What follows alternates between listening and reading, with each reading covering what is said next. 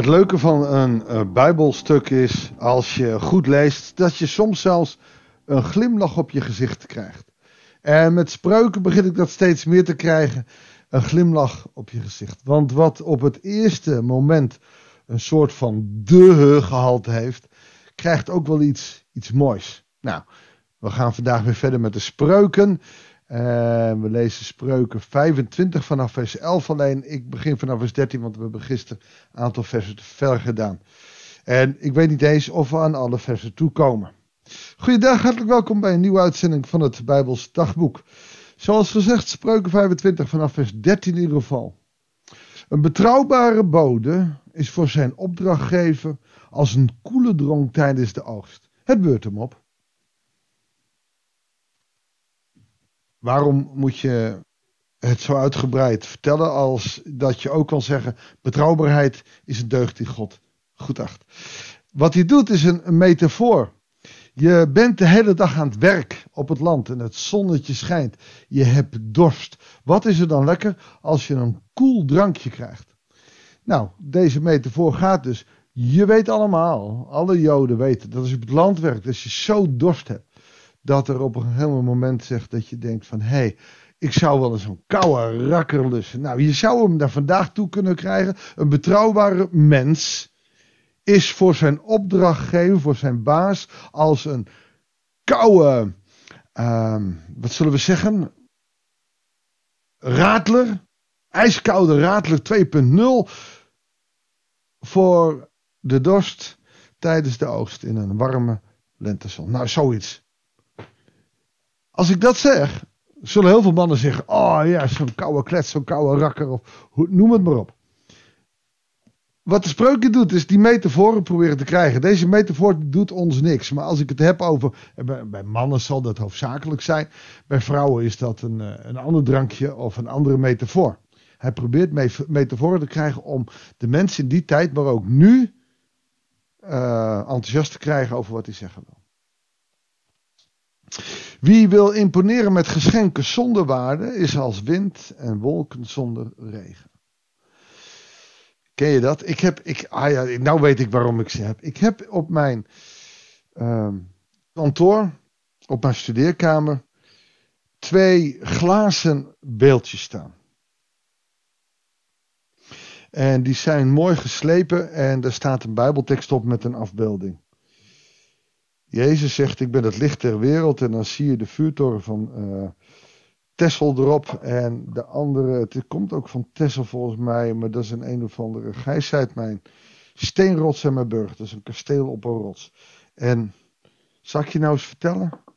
Ik heb ze van iemand gekregen toen ik in de bediening werd gesteld. En ik vind ze oerlelijk.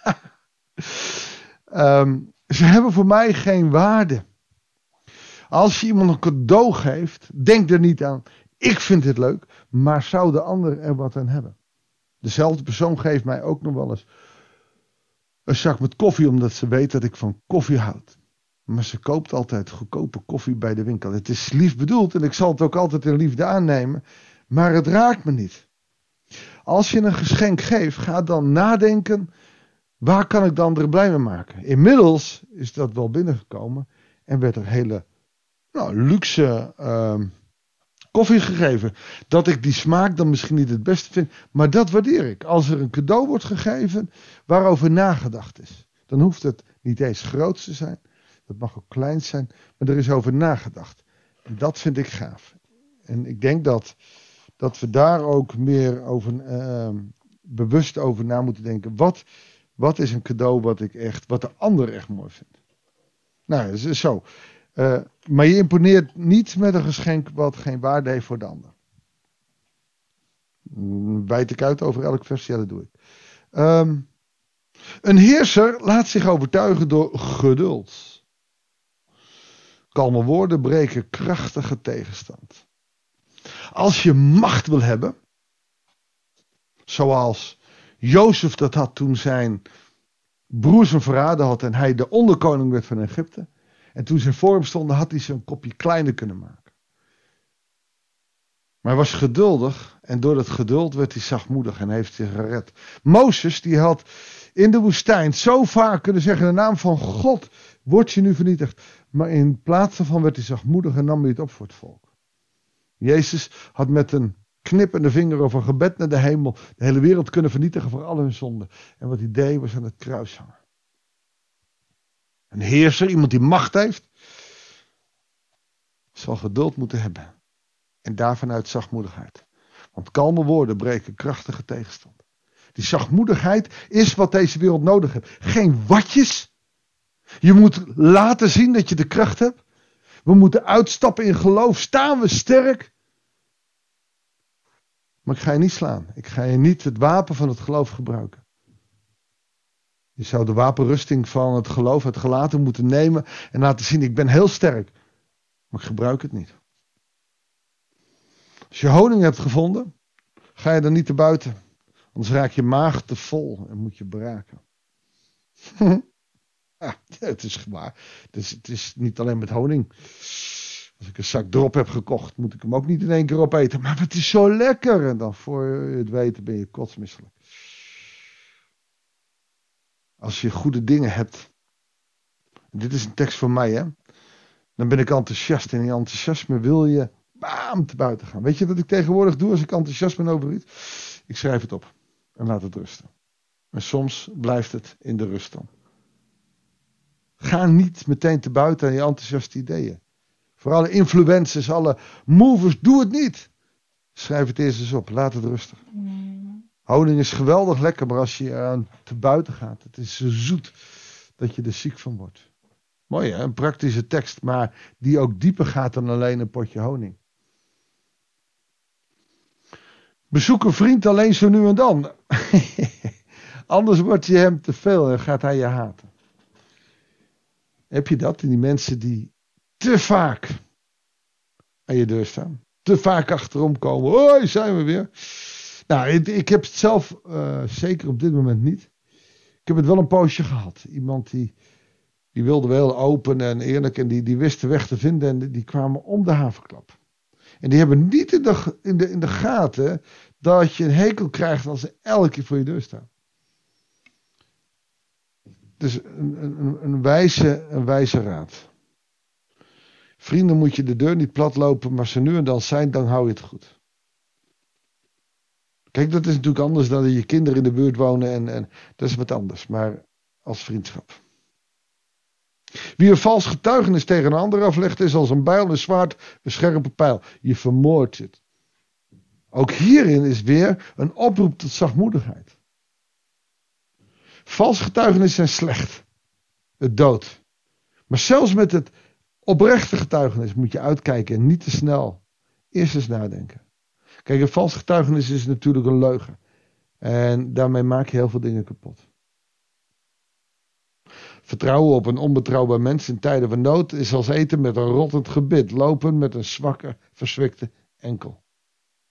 Nou, wat er niet bij staat is hoe kan je een onbetrouwbaar mens herkennen? Want onbetrouwbare mensen zijn er vaak goed in om via slinkse manier toch heel betrouwbaar over te komen. Zelfs je vriendschappen moet je proberen biddend te onderhouden. Maar ik zal je heel eerlijk zeggen, dat valt niet altijd mee. Laten we dan maar met het laatste vers voor vandaag gaan eindigen. Een vrolijk lied zingen voor iemand die treurt is als je ontkleden op een koude dag. Of azijn gieten op soda. Heb je dat wel eens gedaan? Azijn gieten op soda gaat bruisen. En je ontkleden op een koude dag zou ik ook niet doen, want het is koud. Een vrolijk lied zingen voor iemand die treurt. Ik moet me wel bedenken dat wij hebben, uh, dat is geen roddelarij hoor, maar wij hebben combo's en die gaan het liefst proberen elke zondag meteen happy clappy te zingen. Terwijl 60% van de gemeente pijn, moeite, verdriet en zorg met zich mee draagt. En dan gaan wij meteen zeggen: ja, we gaan God loven en prijzen. Een van de kommers had zelfs in de Leiderstijd de zegenkroon als lied. En eigenlijk is dit een hele mooie metafoor. Het is alsof je in je naki buiten staat terwijl het vriest. Het komt niet over. En mensen vragen dan, oh waarom gaat de gemeente dan niet meezingen? Ze worden niet eens enthousiast. Nee, als je verdrietig bent kan je niet de zegenkroon zingen. Dan begin je eerst met de psalmen, dan begin je eerst met een rustig lied. En aan het eind van de dienst, als je, als je de prediking hebt gehad, als je opgebeurd bent, dan mag je zo'n lofprijzingslied zingen, zodat... Daarom gaat in de traditionele liturgie ook eerst de wet en de genadeverkondiging. En dan, dan zie je dat alle ellende een plek krijgt bij God. En dan mag je hopen en zeker weten dat God erbij is. En dan kan je loven, zelfs met tranen in je ogen. Maar niet zomaar. Wat een prachtig vers. Ik moet nog uitkijken dat ik van de spreuken ga houden. Laten we samen gaan bidden. Heere God, dank u wel voor deze prachtige versen. Allerlei teksten, Heere God, en misschien dat er een paar niet passen voor ons op deze, dit moment vandaag. Maar we willen u danken dat wij uw woord krijgen en dat we daarvan uit mogen leren. Heere God, en woorden die we tot ons mogen nemen. En niet zomaar de he gehad hebben, maar heel veel wijsheid in zich hebben. En wat bijzonder dat Salomo deze tekst opschreef. Dat we nu nog steeds daarvan kunnen leren. Heer, u bent een machtig God. Dank u wel dat u zomaar die genade aan ons geeft. Heer, we loven en prijzen uw grote naam. We danken u voor alles wat u doet voor ons. In Jezus' naam. Amen. Dankjewel voor het luisteren. Ik wens je God zegen. En tot morgen, als we nog weer een keer uit de spreuken gaan, de rest van het hoofdstuk. Laten we ons laten beïnvloeden door de prachtige uitspraken van een koning lang, lang geleden. Salomo. Wat een wijs man. En weet je, God heeft hem die wijsheid gegeven. Dank u wel, God. Ik wens je een goede dag en tot de volgende uitzending van het Bijbels Dagboek.